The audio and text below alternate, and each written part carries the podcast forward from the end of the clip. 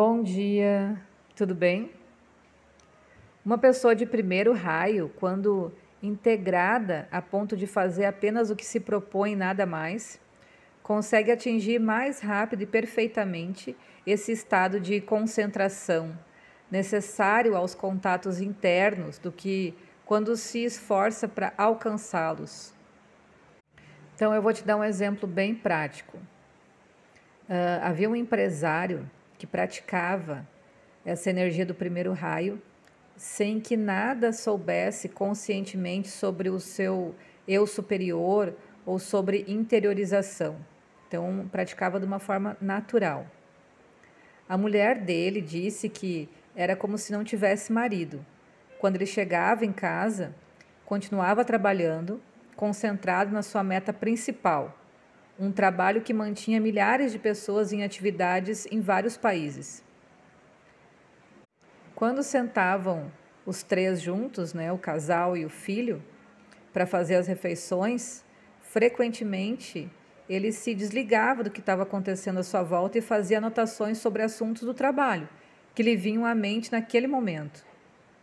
Ele se comportava como se a mulher e o filho não existissem. Fora do aspecto de julgamento sobre esse exemplo, a gente consegue ver facilmente a energia do primeiro raio concentrada e fluindo livremente. Olhando pelo aspecto das terapias, a gente pode ajustar esse primeiro raio, dando horários limitados para ter essa concentração absoluta, né? E fora que isso envolve muito a paixão. Então, quando a gente gosta muito do que a gente faz, a gente dedica muito mais tempo para aquilo. Agora, quando a gente começa a dar limites de horários para esse tipo de trabalho, de tarefa, enfim, fica mais fácil também para manter as relações externas né, em equilíbrio. E no primeiro raio é típico esse amor pela concentração. E quando a gente acrescenta a isso uma reflexão profunda, constante sobre a própria meta espiritual, a energia da vontade de poder flui de maneira mais fácil e simples. Evidentemente, a persistência e a tenacidade fazem parte ativa desse processo. Então, retomando o nível simbólico que a gente falou em outro áudio, né? A gente vê que o leme representa a mente que devemos aprender a conduzir e colocar na correta sintonia. Ao se girar o leme, o navio muda de rumo. A mente precisa se colocar na exata posição, a fim de que o navio chegue ao porto. Ela é um instrumento de que nos valemos para nos concentrar naquilo que estamos fazendo. Diversamente, a vontade não é a mente nem um homem que está ao leme. A vontade vem de outro nível, mais profundo. Consequentemente, não são os fatos externos da vida que determinam a qualidade da vontade, e nem o que ela irá fazer. O que importa é a atitude diante do leme. Desidentificada do navio, do mar, da chuva e de todas as demais circunstâncias. Também o desejo deve ser educado e canalizado para que tudo possa ocorrer segundo o plano evolutivo esse processo faz com que o desejo não seja mais deixado em função de si mesmo, pois ele não leva à meta. Quando satisfeito em termos humanos, volta sempre mais forte, pedindo algo mais, exigindo maior esforço para ser contentado. Há apenas a ilusão momentânea da satisfação. O desejo se manifesta por meio do querer e do esforço humano e pode emergir no navio inteiro.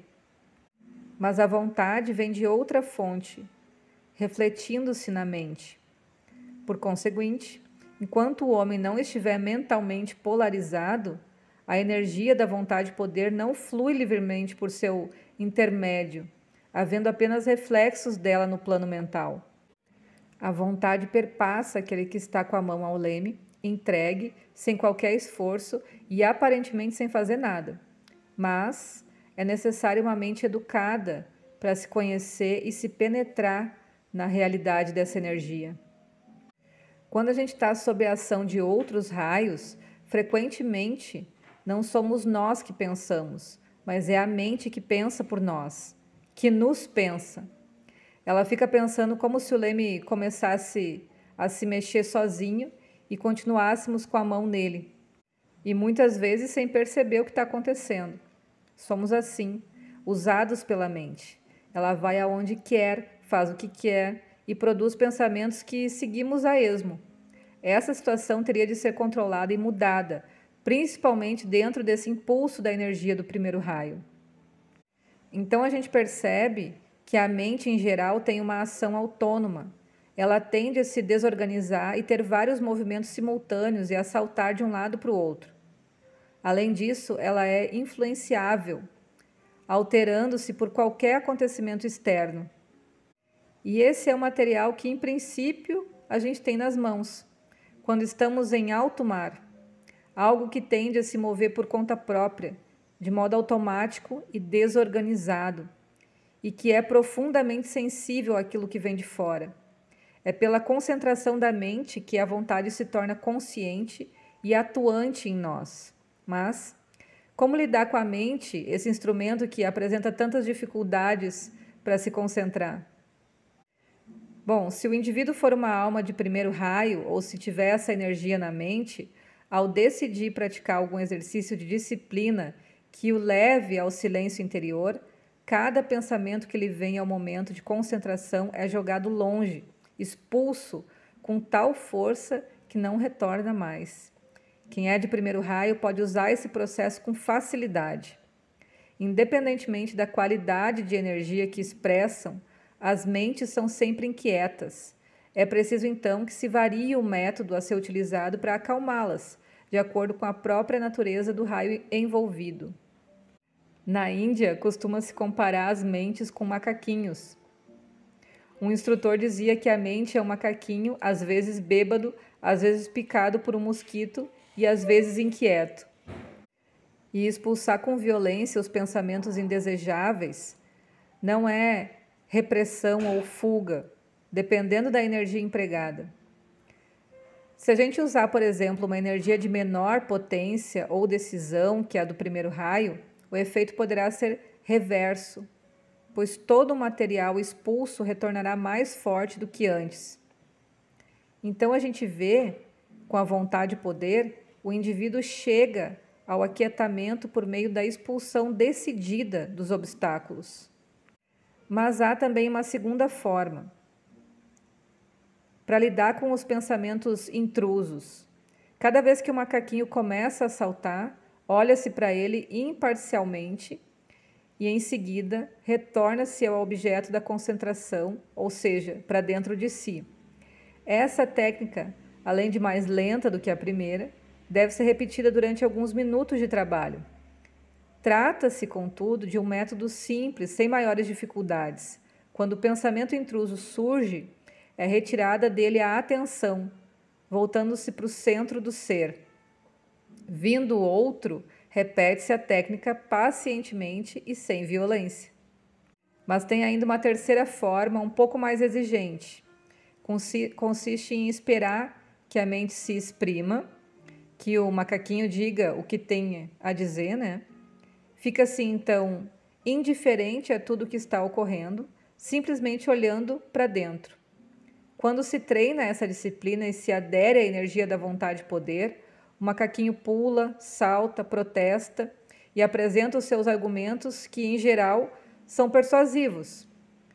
Participa-se então desse jogo sem se irritar com ele, aquietando-se e observando os movimentos da própria mente.